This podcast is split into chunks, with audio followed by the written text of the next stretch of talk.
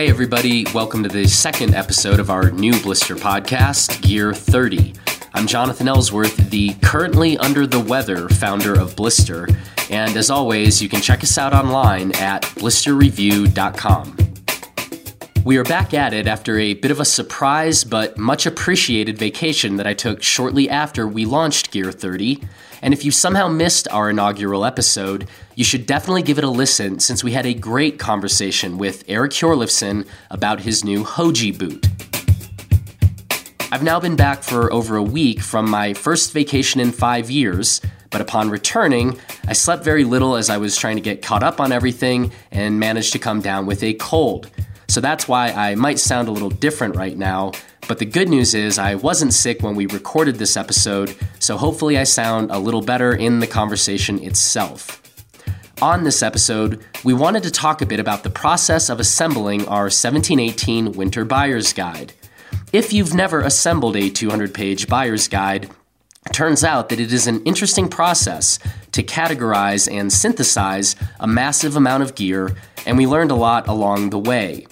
We hope that you've had a chance to check out the guide by now, but if you haven't, you can download the digital edition of the guide at blisterreview.com, and there are still a quickly dwindling number of print editions of the guide that are still available for purchase. In this conversation, I talked to Blister editors Sam Shaheen and Luke Koppa, who did a lot of the heavy lifting on this guide with me. We discussed some of the most interesting things we learned along the way and some of the arguments we had about what to include and what not to include in the guide. We also talk about a few of the most head scratching claims we saw about products in some of the other buyer's guides out there, including claims about the Blizzard Rustler 10 and the ON3P Billy Goat. And then we talk about some of the gear that made our Blister Best of list, and a couple of the products that narrowly missed making that list. This episode of Gear 30 is brought to you by Marble Brewery. As I mentioned on our first episode, Blister was literally born at Marble in a conversation with one of my best friends while drinking one of my favorite beers in the world, Marble's Double White Ale. And in what was seriously one of the most fun things I've ever done, I recently headed over to Marble with our strikingly handsome audio engineer, Justin Bob, to hang out with Marble's head brewer, Josh Trujillo, to talk beer and sample some of Josh's latest creations. And as you might imagine, this was basically the grown up version of being a kid in a candy store. And it turns out that Josh is so good at talking about his brews that we're going to get him on this podcast to discuss several of them. But in the meantime, head over to marblebrewery.com to check out all of Marble's offerings. And now, here is my conversation with Blister editors Sam Shaheen and Luke Koppa about the making of our 1718 Winter Buyer's Guide. So I'm here talking with um, Blister's senior editor Sam Shaheen. Sam, how are you? Doing excellent, thank you. Uh, and where are you right now? You are still currently in Denver?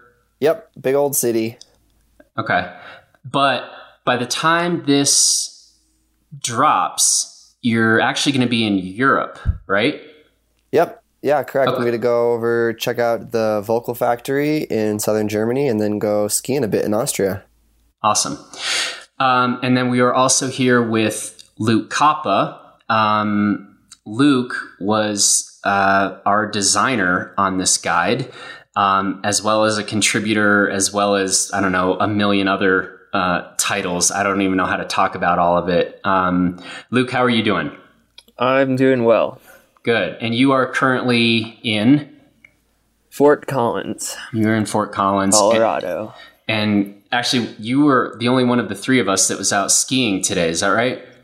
Correct. Yeah. Finally, yeah. Finally got out up to Cameron Pass um, and found some surprisingly good snow. So there is now hope. nice.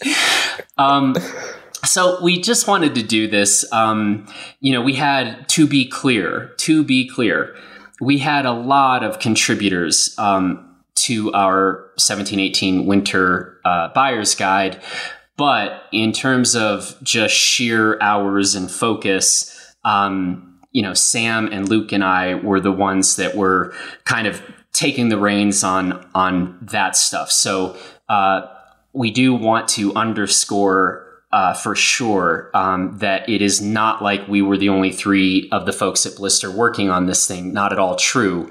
Uh, but given that Sam and Luke sort of went through uh, the hell of producing this thing with me, um, we just wanted to talk about it because it's actually a it's a massive it's a massive project. Um, our buyer's guide, hopefully, you know, most of you have already seen the digital copy. If you have not yet received your print edition, those have shipped. And so those are out of our hands, which always makes me nervous because I'm not in control of that now.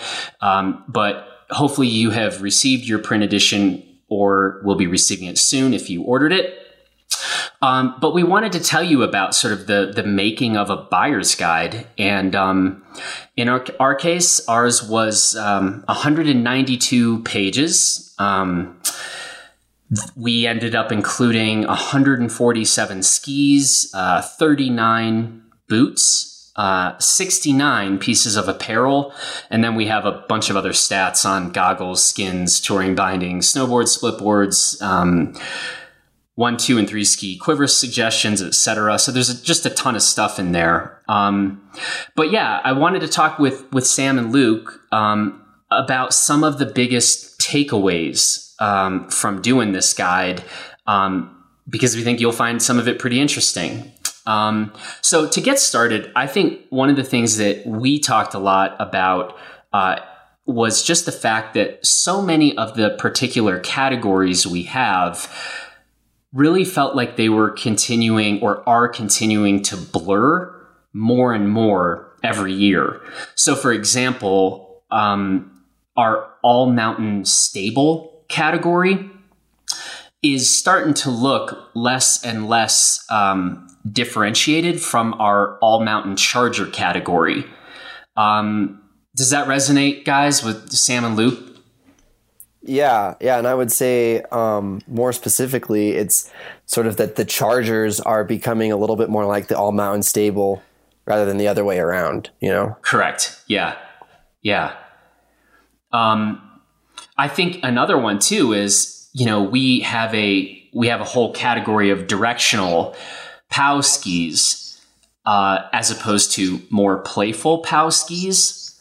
And again, I think that was a category where we just aren't seeing nearly as many, you know, big powder skis that are that have very traditional mount points that are these big kind of burlier heavier skis um, that is just kind of going away. So as sam correctly just said directional powder skis are just starting to look kind of more and more playful all the time.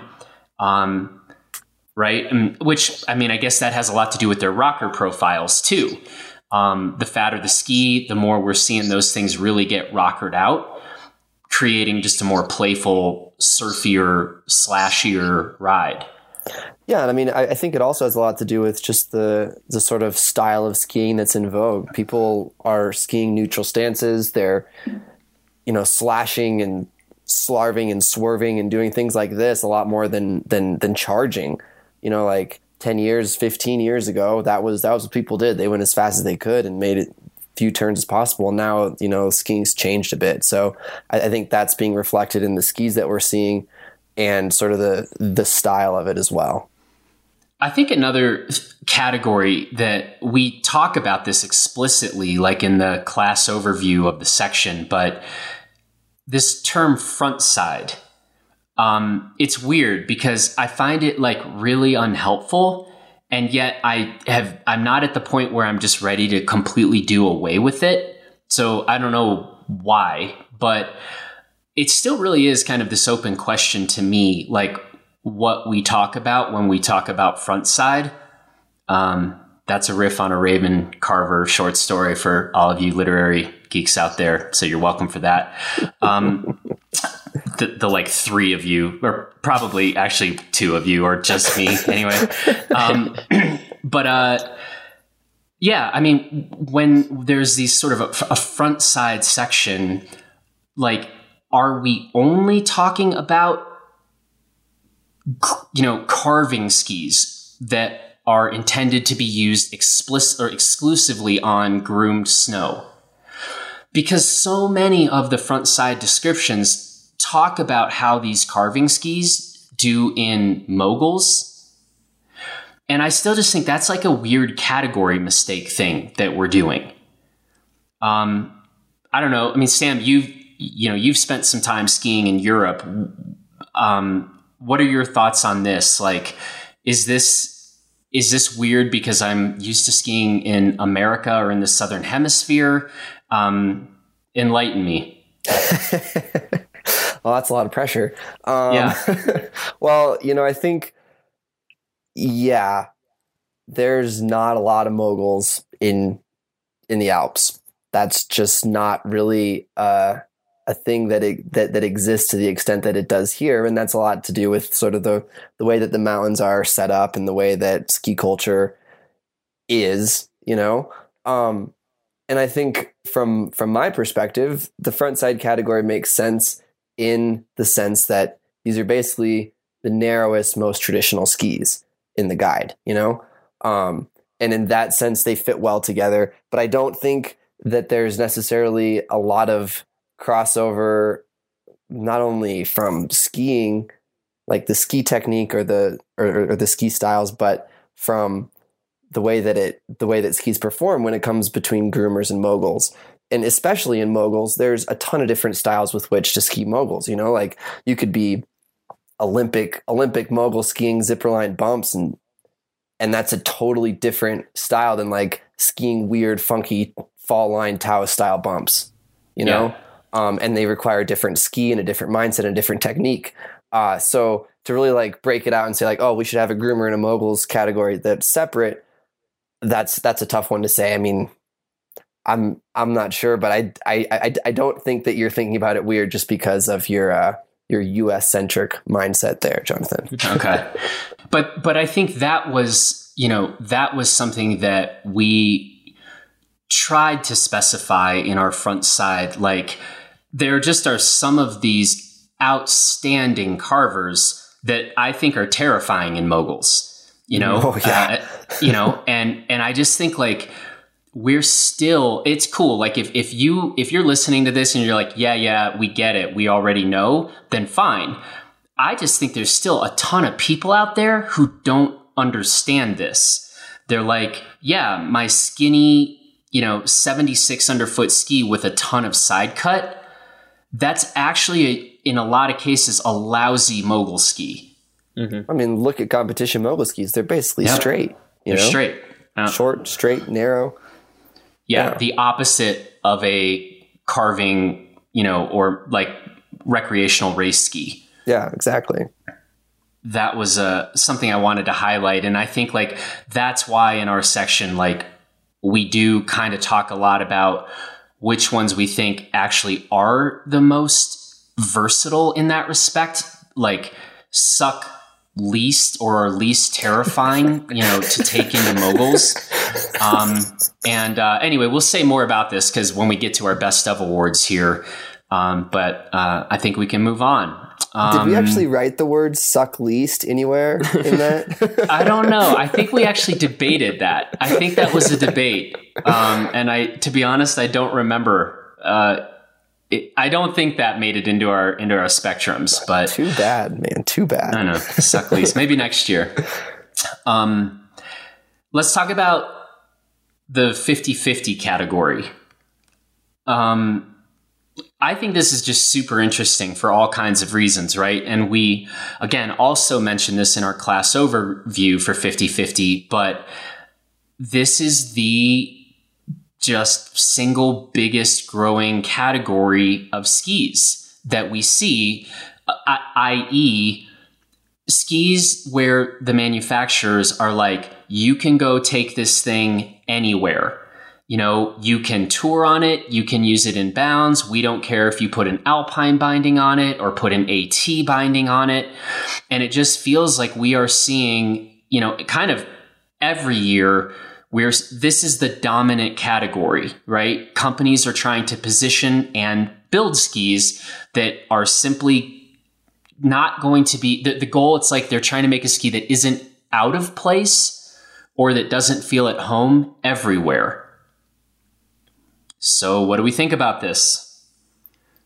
I think it's dumb. I think it's interesting. Um, we kind of saw the popularity of an quote all mountain ski a while back, and that was the fad. But now, with more and more people going to backcountry, um, all mountain also has to include backcountry. So they're taking weight into consideration way more. Um, and I think that's it's interesting. It seems like every single year now, for the past several years, that people are just continuing to say like 50-50 that's the growing category and yeah this year just proves that it hasn't really stopped um, it's really definitely interesting to watch sam i believe well yes I, I i do think it's dumb but i, I want to say something to what luke said first um, yeah and that's it, it, it brings up an interesting point because back in the day an all mountain ski was basically like how wide can you make this ski while it while still being able to have hard snow performance so that it can float on a powder day. Like that's what Yeah. all mountain ski was. Um, and then and then and now that's totally changed, obviously, with all these new constructions and techniques and stuff. Um, but in general, the 50-50 category I find to be sort of annoying because it's it's it sacrifices everywhere. And that's fine if if you're if you're looking for one ski that needs to do everything, especially if you're on a, a budget, like that's great. Pick a 50-50 ski, put a heavy touring binding on it and do your thing. But for people, especially people who are going to have quivers of skis, I think this category just just you, you just lose too much. You get heavy touring skis, you get light alpine skis, and you have to ride on tech bindings in the resort, which Yeah. is which is not fun. Yeah. I mean, I'm sort of on record, you know, just by kind of saying, like, I you know, uh, steal from your parents. Like, if it means you can buy a second pair of skis, like, do illegal things to not have to only own one pair of skis, you know, but I think that if we talk to a lot of product managers, they would want to say here, look, guys, most people, most skiers own one pair of skis. And because it is expensive and you do have to store them places, right? And there's all kinds of reasons why many passionate skiers only own one. And so I think the good news is you you've never had it better ever you know in terms of the interesting options or if you're like well i want to i'm only going to own one ski but i want it i want something that i know it's not going to be great at everything but more than ever you can kind of dial in like i'm willing to sacrifice you know, firm snow, variable snow performance because I want something to shine in pristine, deep conditions, you know, or exactly the opposite. I want something that's going to be do pretty well in garbage snow. And I'm okay if it doesn't provide the most float when it's super deep, you know, that kind of stuff. Um, so, but Sam, yeah, ultimately, personally, I'm with you in that I do see 50 50 as mostly just a series of like painful compromises. Um, and I, I mean, I think the last thing I'll say about this is I really do wonder as we see more, if, if, I don't know, if or as we see more people get on these 50 50 skis, what is going to happen to durability? You know? Well, Um, and especially because- when people are paying over a thousand bucks for one of these skis, you know? Yeah. But I mean, even if they're only paying 700 or 800, still, like, it's all a lot of money. And I'm just going to be very interested to see if if people are beating, you know, using these skis on a daily basis and really punishing them in low snow, you know, environments, if we're just going to start seeing a bit of a backlash because these lightweight skis aren't able to hold up, understandably, to like everyday resort skiing. Um, because honestly, I think if if the manufacturers don't see a backlash on the durability front, this trend will not go away. That's kind of my that's my crystal ball prediction. Well, I totally agree with that, especially because as skis get lighter, I mean, a lighter ski is easier to ski in general, especially if you're not the greatest skier. and I think most of the market for new skis is people are people who aren't like absolute expert skiers, and light skis are easy to ski and they're easy to carry around and blah blah blah. So I definitely agree that I don't think we're going to see this trend go anywhere, and I also think that because of what I just said, that uh, people aren't breaking a lot of skis. I mean, I can't even remember the last time I like really broke a ski since I was like a kid when I was skiing children's skis, you know? Hmm. Hmm. So that's, an, you know, and maybe that's the like most helpful thing. I mean, you know, we get inundated with questions and emails from around the world, people asking for ski advice. And I think maybe that's the most helpful thing we could say. Like, are you someone who has tended to blow up your equipment? If the answer is yes, be real careful before you jump on the like lightweight bandwagon.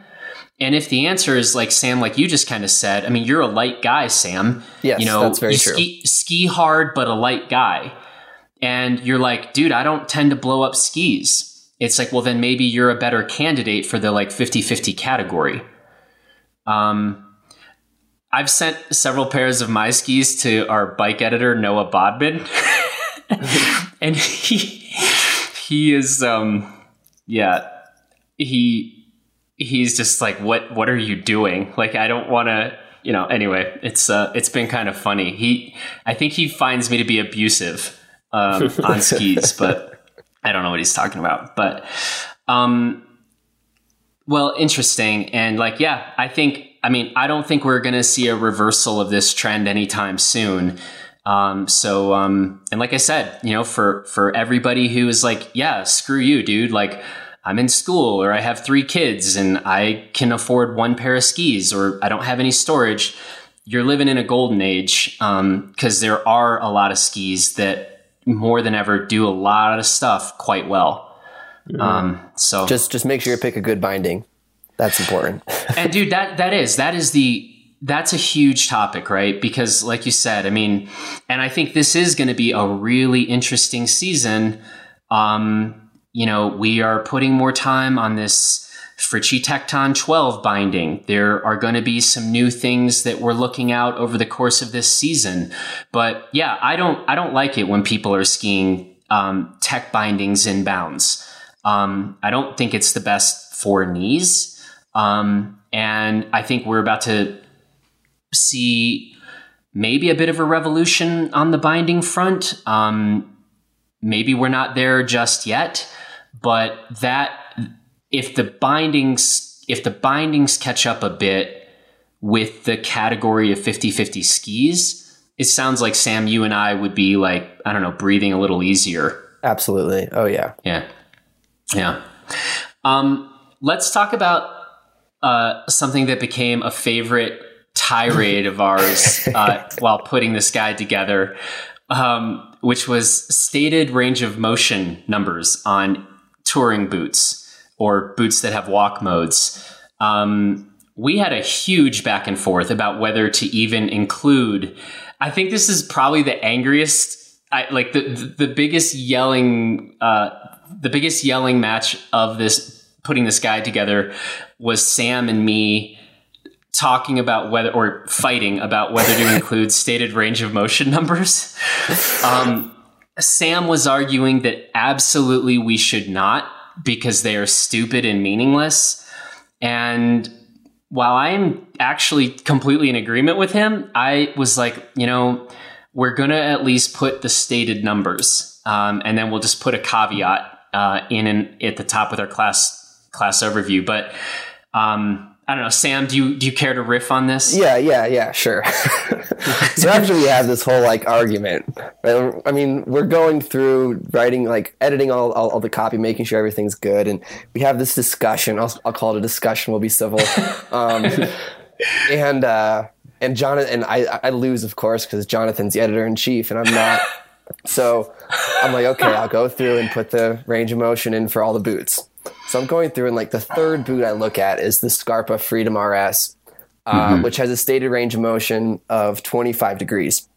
Yeah. But so I text Jonathan. I'm like, hey, how? What do you think the range of motion is on the Freedom RS?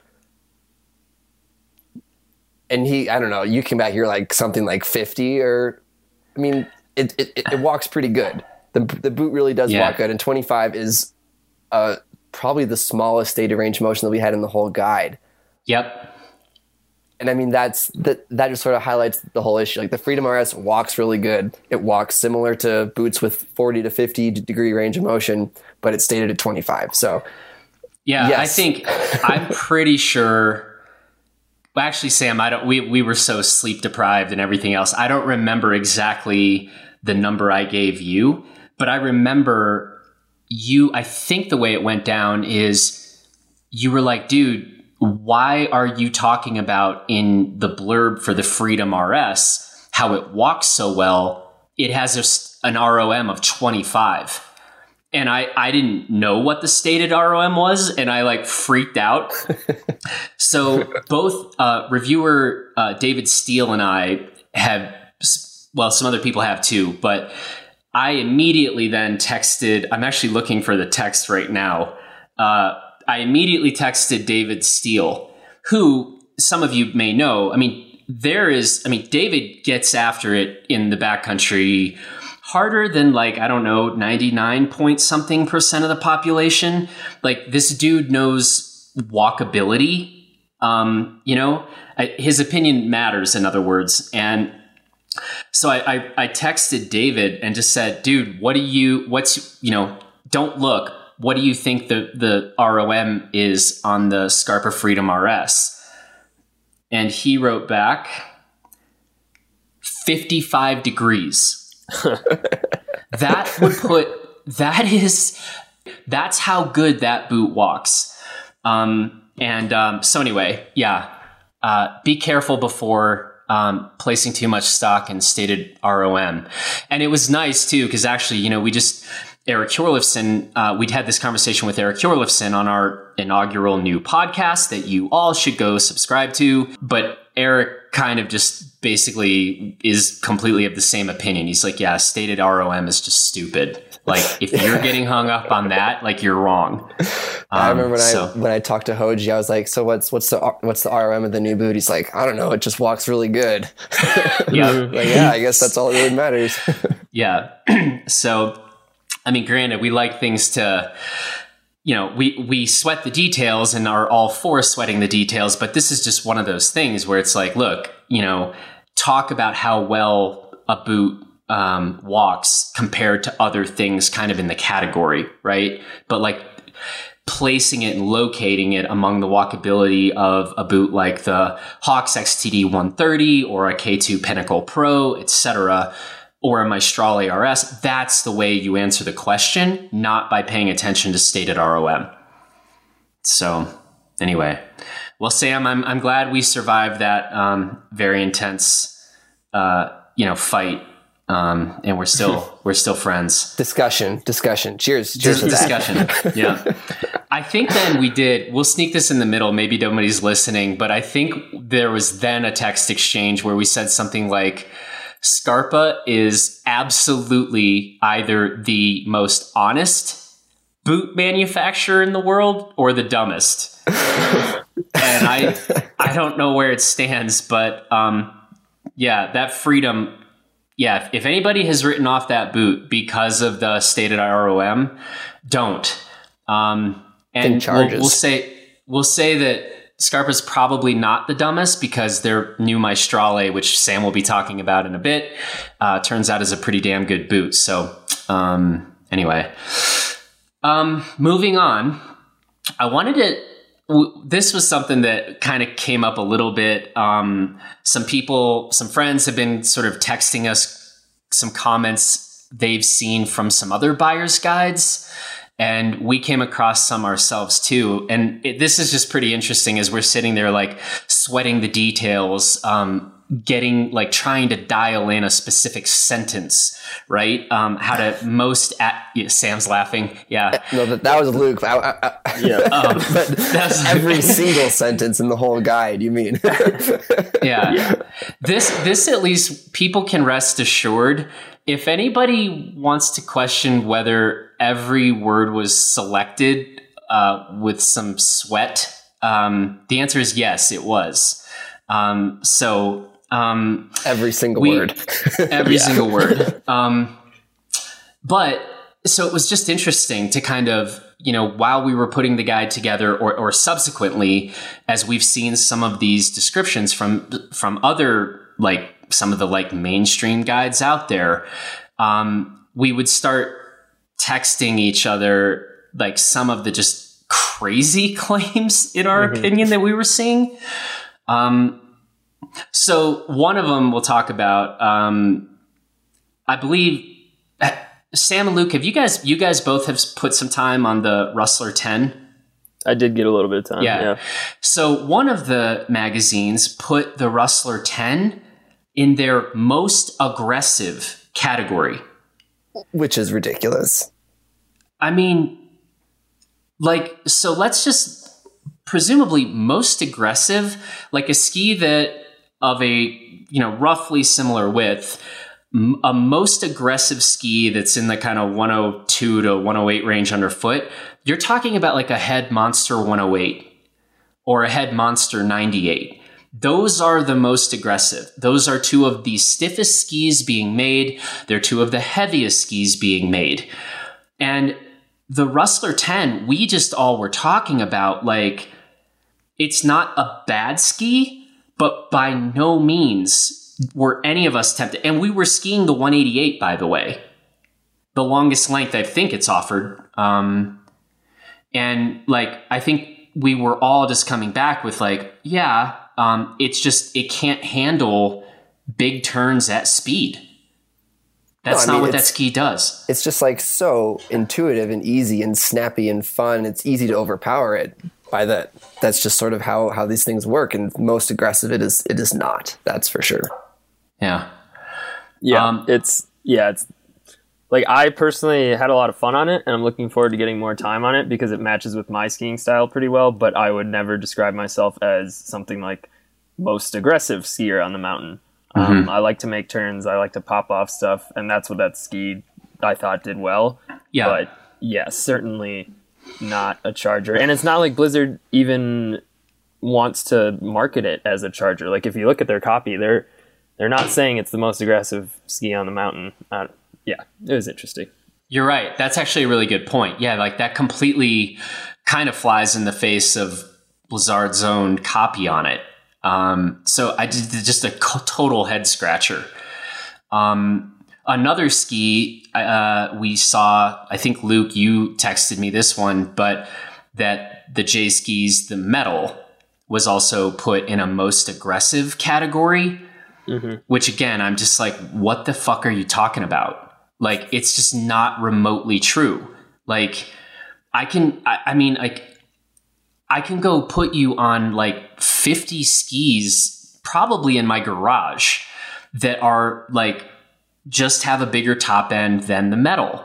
And, you know, so it's just kind of head scratching. And again, I think the metal is a really good ski. Um, and you can go read my review. Um, it, it's a really good, really fun ski. But it's just like, what are you doing calling this? Like, who's reviewing this stuff?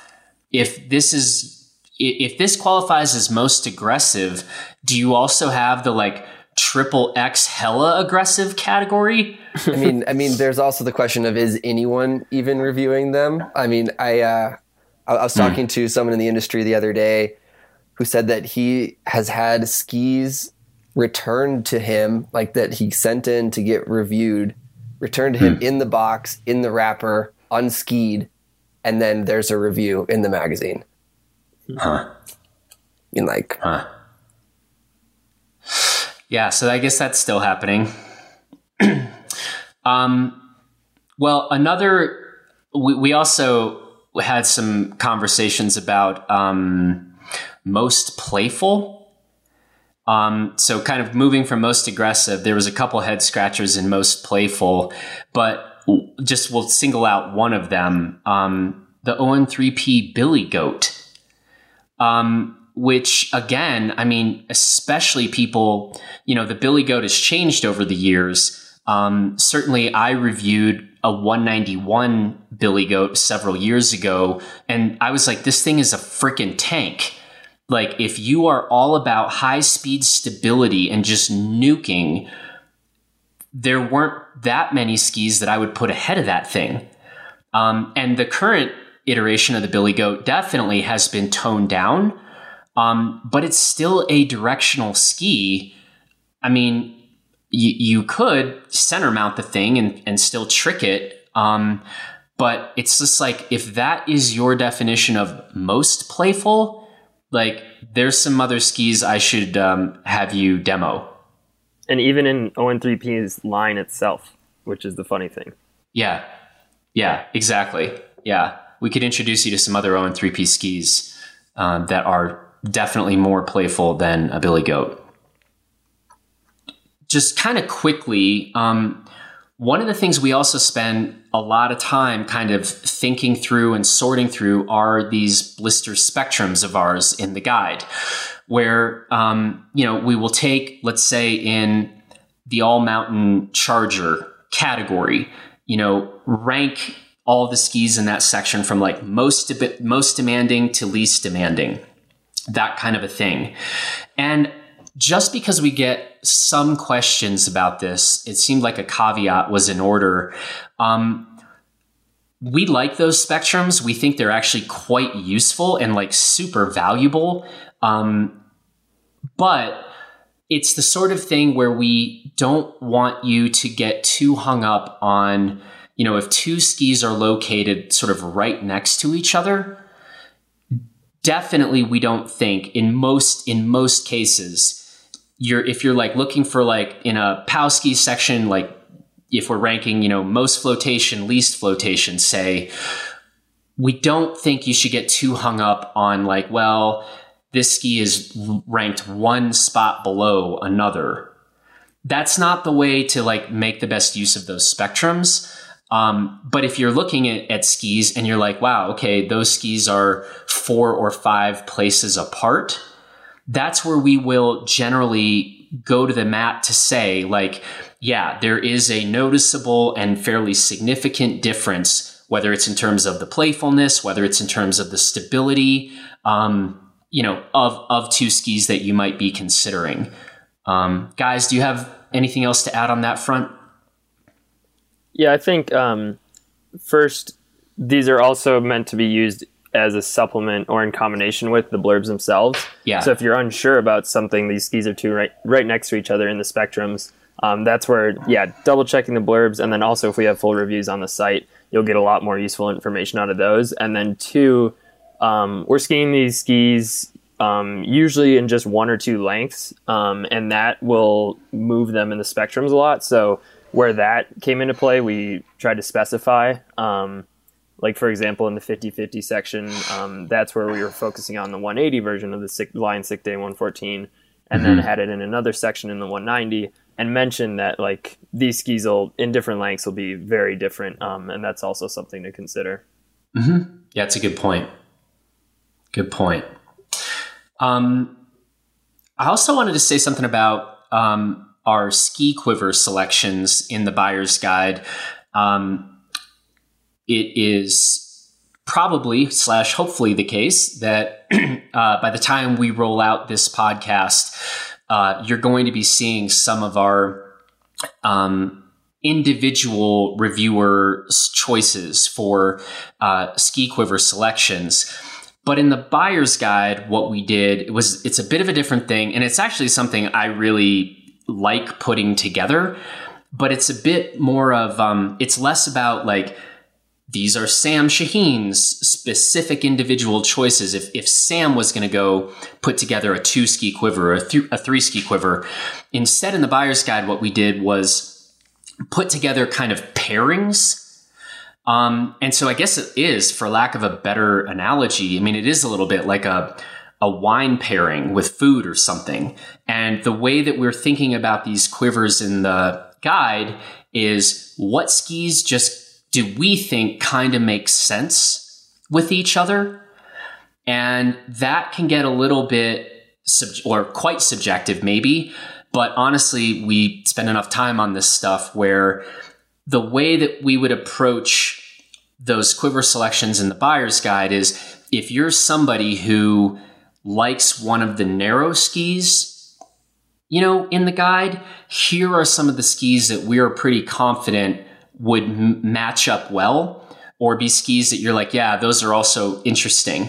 Um, or conversely, if you have one of the fatter skis, uh, you know, the second ski of a two ski quiver, and you're looking for something narrower, you can kind of roll the other way with that. And we're just offering some suggestions. Um, you know, again, just like going to a restaurant and it's like, I don't know, I want some red wine that goes okay with this particular entree.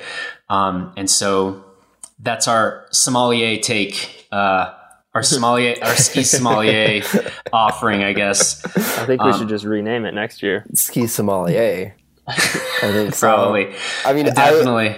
I, I, I would add something to that too. Um, yeah. In general, that like that, that the pairings are skis that that are relatively that they're like aimed at a similar skier, right? So someone with a freestyle yeah. mindset, there's like you know a narrow, narrower freestyle ski and like a wider pow ski, or someone who's like chargy for the like resort backcountry quiver. It's like a chargy resort ski and then like a chargy or backcountry ski. Um, but that's not necessarily what everyone is looking for. Like for instance, when right. I read through the, the, the quivers, I'm kind of like, oh well, if I've got sort of a chargy touring ski, maybe I want a more playful. Actually, the exact opposite if I've got a more yep. chargy Alma or resort ski, maybe I want a more playful touring ski to sort of switch it up a bit. Um, yep. So that's I think that's an interesting note um, to make when you're reading through these these quivers. Yeah, for sure. I think that's that's exactly right. And you know, so what? And that's what those pairings aren't going to do for you. You know, if you're like, but I mean, honestly, I have now talk to enough skiers from around the world, and the skier in most cases who say has a Blizzard Bonafide and loves it is a particular type of skier. And so if we're talking about, say, 9 out of 10 or 49 out of 50 skiers who love a Bonafide, um, you know, and I'm one of those skiers, it's unlikely that because we've talked with them, we've recommended skis. They've come back, you know, after you know a uh, weighing in on a ski that they that I recommended that they then purchased. Um, they often will will come back and kind of I get their feedback, right? I have the benefit of their feedback, and I think like Sam, what you're describing is just I think less common. That I what I tend to see is people want a kind of consistency and feel. Yeah, absolutely. Um, but yeah, but yeah, no, zero I, wrong, nothing wrong with switching it up. No, and I totally agree with you that, that that's the right way to do it. I think it's just good that people understand that that's the way that it's put together. You yeah. know? Yep. Mm-hmm. Let's wrap up by talking a bit about some of our Blister Best of Awards. Um, this is, uh, I don't know, it's always an interesting thing. And again, we write the, the caveat um, at the front of our best of awards that like we think that you, dear reader, are smart enough to understand what you need and what you are looking for in a ski or in a jacket, you know, etc. And so we think that you should pay most attention to like our long reviews on the site or the blurbs in our buyer's guide. But you know, there's no question, like, there's something interesting, maybe only fun about picking some of the products that we just think really are exceptional and underscore that we, you know, we think are really exceptional. Um, and that's what our best of awards are. And we actually we don't take them lightly, you know, even while we acknowledge that it's pretty subjective. We fought a lot about you know, including certain products or not including certain products. And in a lot of cases, it would come down to we want to get some more time on a product before really giving it our stamp of best of. Um, but I wanted to hear you guys talk a little bit about a few pieces here. Um, let's start with one, a new piece that both Sam and Luke have been spending time in this Patagonia Micro Puff. Yeah, Sam, you want to go first? Uh, sure. I was going to let you go first, but thanks, man. they're, they're so polite. Such a joy to work with these two. Uh, yeah, the Micro Puff is a really cool insulation piece from Patagonia. Um, it uses a synthetic insulation they're calling PlumaFill, which we've both Luke and I, um, and correct me if I'm speaking improperly for you, Luke, or inaccurately rather, but uh, we've both been super impressed with it. It is feathery light. I think it's like what 254 grams. Is that what we have yep. measured at? 254 grams, and it's warmer than like a Patagonia Nano Puff, for instance. Um, it's got a really versatile fit, uh, minimal feature set. It packs really well. It lofts well. It it's synthetic, so it'll stay warm when it's wet. I think it's one of the coolest new products in the guide for sure. Mm-hmm.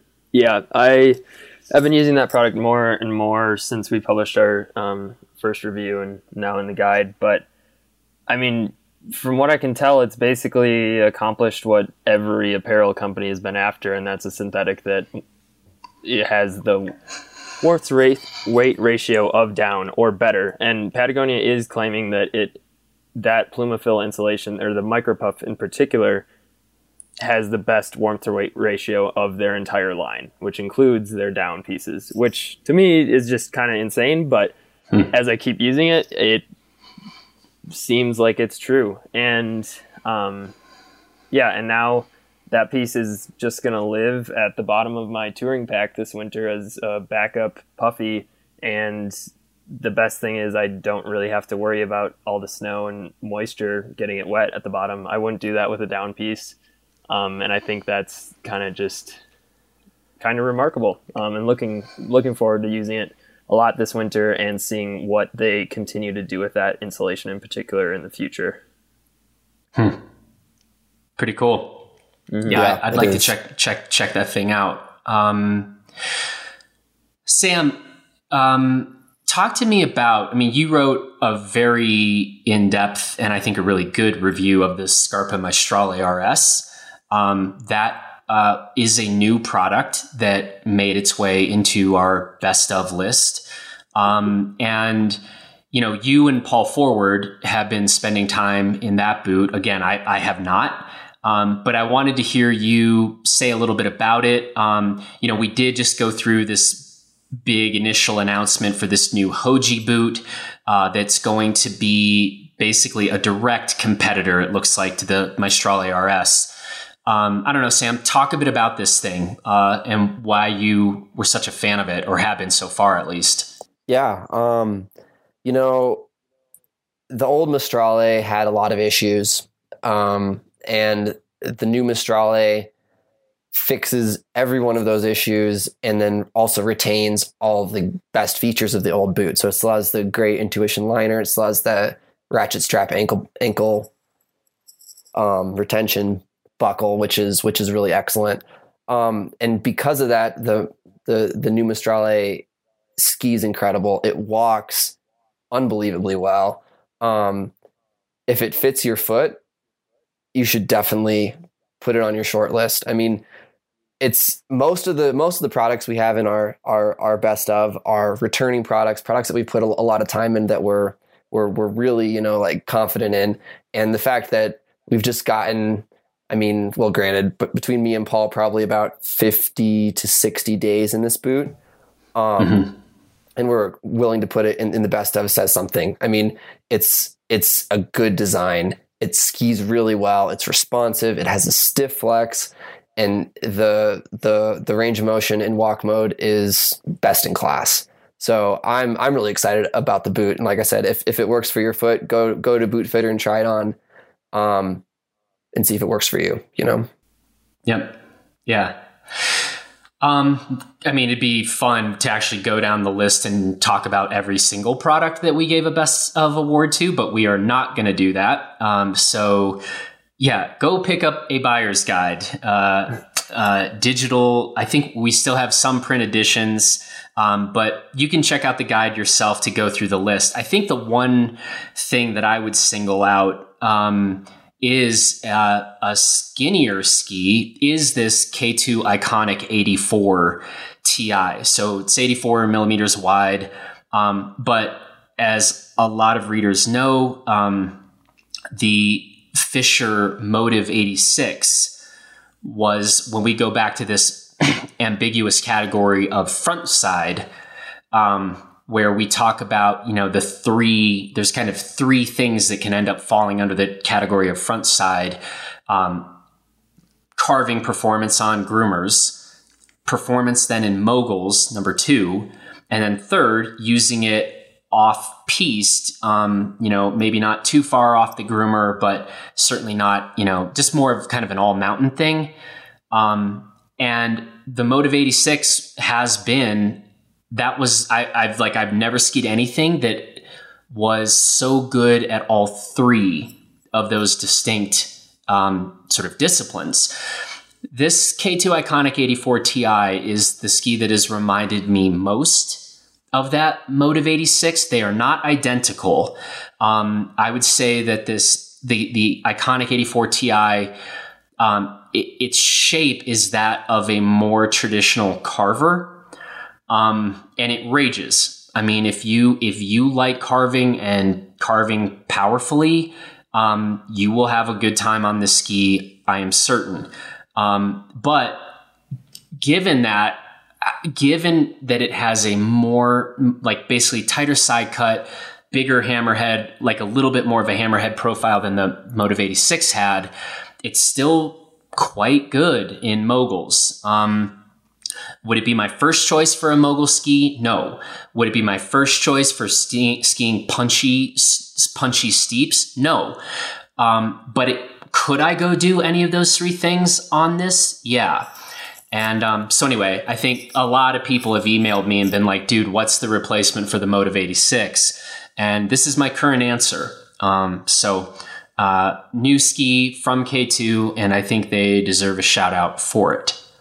So, um, moving on, um, Sam, I wanted to ask you one of the one of the products we really had another fight about. Um, it was less heated than stated ROM. You're making it sound like you're not even friends, man. I know, no, no, we're we're we're friends who fight. Um, You've been really impressed with this G3 Sender 112. Yeah. And honestly, you know, sorry, G3, um, this is my fault, but I was just like, I wanted, frankly, to just get another, at least another reviewer and maybe a couple of us on this ski um, before going ahead and giving it the, the best of stamp. But Sam, you've been so impressed with this thing. So talk about the Sender 112 for a minute. Yeah, you know, um, when I first saw it at SIA, when I first saw it at SIA, uh, you know, it looks like a specialty ski. You know, like oh, it's a it's a heavier touring ski with a bunch of metal in it, and you know, it's going to be for the for for the big pow days, basically. Um, then I got on it, and that was sort of my mindset going into it. You know, taking it out on the bigger days, and and it didn't really start to start to come alive for me until I started taking it out pretty much every day, regardless of of the conditions. And the coolest thing about the sender is it's got four sheets of carbon and two sheets of metal in it, which is n- something that no other touring skis on the market right now that I know of at least have. And because of that, you get a lot of the power and dampness of the metal, but you still get a decent amount of stiffness and lightness due to the carbon um, on top of that, it has polyurethane sidewalls. Hard to say how much that actually does. Um, perhaps impossible to say how much that actually does. But um, but what the result is is a really cool ski that likes to be driven. Has great edge hold. Is really precise. Everything from deep pow to bulletproof steeps. I mean the things the, the, the things of 188 the the ski that I have and I skied it on all of my ski mountaineering missions last year. I mean, we skied mm. near on it. It's it's 1850 grams in a 188 at 112 underfoot, and it's not a chattery, nervous carbon ski. You know, uh, hmm. I I I really like it. I really like it, and I'm excited to get uh, a few other reviewers on it to see to see their takes too. But I've been really impressed. Hmm. That's cool. Anything else, guys? Um, I wanted to talk about a product that did not get included in best of um, this yeah. North Face Ventrix, which is similar to Luke was earlier talking about the micro puff, how he keeps grabbing for it more and more. That's sort of how the Ventrix has been in my closet for the past few months. I haven't gotten much time in it. I've only had it for a few months, and uh, it hasn't been uh, very cold for a lot of that time. And also, they sent me a Easter egg yellow version of it, which makes it a little harder to grab. But um, I've been really impressed with this jacket, and I'm pumped to get it to Luke too um, here in a few weeks so that he can check it out as well. But it's part of this, you know, growing active insulation market that's getting, you know, bigger and is a really important segment. Definitely, you know, the Ventrix is going up against the Nano Air and the Nano Air Light, and then the OR Ascendant and all this Polartec Alpha Direct stuff from other people as well. Um, you know, the Ventrix is a little bit heavier than the Nano Air Light, uh, but breathes very similarly. It's a little more full featured. You know, it's a full zip with zip hand warmers and and uh, and and under the helmet hood, and it's it's something that I'm excited to get more time. And I think it's it's definitely going to be going to be a standout product. Yeah, Sam makes a good note about. I mean, when the Na- Patagonia Nano Air came out, it was pretty much the only thing out there that was using a, a, quote breathable insulation and now we've just seen that market kind of explode um, and luckily we've got um, a lot of the leading competitors and reviewing them right now like the ventrix uh, the or ascendant hoping to get in a few more as well this winter but um, yeah just kind of a sign that it's um, luckily there are more options and hopefully maybe even better options out there if you're looking for a breathable insulator. So it's an exciting, exciting time to watch that happen. Cool. Well, gentlemen, um, it has certainly been real. Uh, putting this guide together, I kept telling Luke in the in the sort of the dark nights of the soul we were having um, in the production of this guide. I just kept telling him it is still not as bad as the year before because that I, I actually very literally thought I was going to die in the production of that guide. Um, and, and I never, I, it, there was a lot of sort of misery, uh, and like kind of losing my mind a little bit in this year's production but um, I didn't actually think I'm, I'm probably going to die and someone will find me in my house like seven days later with flies buzzing around my dead carcass. So I, I appreciate you guys, you know, uh, I'm, I'm glad you guys helped that it, it never got that dark. It got dark, but it never got that dark. well, now, and, now, now um, you're going on vacation, right? I am. Uh, I am. I, I will believe it when you know. I'll believe it when I see it. But I am. I am. Te- so technically, when people are listening to this podcast, uh, allegedly, I'm going to be in Hawaii, and this will be uh, on my first vacation since 2012. Um, that's that's me so, slow clapping you. I'm very happy for you, Jonathan. yeah, I'm I'm pretty excited about this too. Anyway, um, guys, well, you did a really good job on this. I'm I'm very very pleased with the end result, and uh, so thanks to both of you for all your time. Um, and uh, let's do it again next year. yeah, can't wait. Too soon? yeah, I, I, think there's a long recovery period. yeah, yeah, probably a little too soon. Um, well, anyway, guys, um, yeah, thanks again, and um, uh, look forward to hopefully, well, basically when I get, if in fact this vacation happens, um, I'm gonna probably be up in your neck of the woods um, shortly thereafter. So. Um, yeah, look forward to seeing you guys again and touching base soon. Cool. Sounds good. All right. Thanks, guys. Thanks. Bye bye. That's it for this edition of Gear 30. Thanks to Sam, Luke, and all of our blister reviewers for their hard work on the buyer's guide. And remember that you can still pick up your own copy at blisterreview.com. Thanks also to our audio engineer, Justin Bob, and to Marble Brewery for sponsoring this episode. And be sure to subscribe to Gear 30 on Apple Podcasts, Stitcher, or your preferred Android podcast player because next week we will be coming at you live from the road, and I guarantee that you are not going to want to miss that episode. So, till next time, take care, and now I think I might actually just go to bed.